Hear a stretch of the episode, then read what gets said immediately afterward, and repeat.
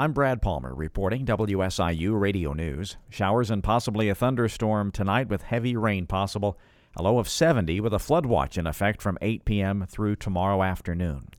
Reaction to the indictment of former President Donald Trump is falling along party lines in Illinois.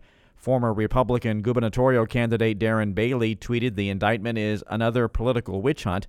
Long-standing Trump supporter and Illinois Congresswoman Mary Miller says the indictment is an attack by the Biden administration on the electoral process. It's worth noting Trump can still run for president while facing charges.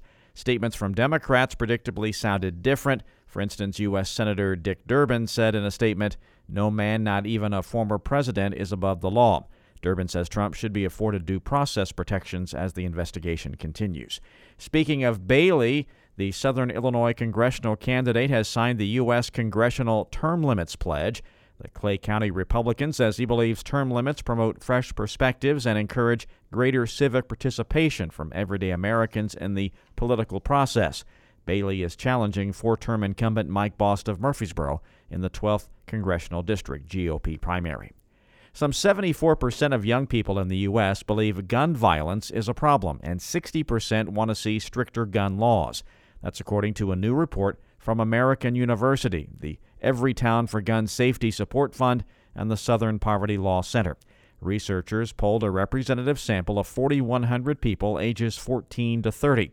Wyatt Russell with American University says this generation, raised in an era where mass shootings are ubiquitous, is very worried about school safety, which also contributes to a rise in anxiety and depression. The average young person knows at least one other person who's been injured or killed by a gun. We've seen an astonishingly high 25% of youth have been in an active shooter lockdown, not a drill, a lockdown. A study from the Kaiser Family Foundation also found gun violence was the leading cause of deaths for kids under age 17 in 2020 and 2021, more than any other type of injury or illness, the highest rate in the developed world. Opponents of stricter gun laws cite concerns about personal freedom and self defense. Team Southern Illinois captured the Colt World Series championship Tuesday night at Marion Stadium with a 2 0 win over Youngstown, Ohio. Southern Illinois received RBIs from Anna Jonesboro's Aaron Sheffer and Carterville's Logan Engel. Engel's Carterville teammate Brady Phillips was the winning pitcher in the title game and was named the tournament's top pitcher.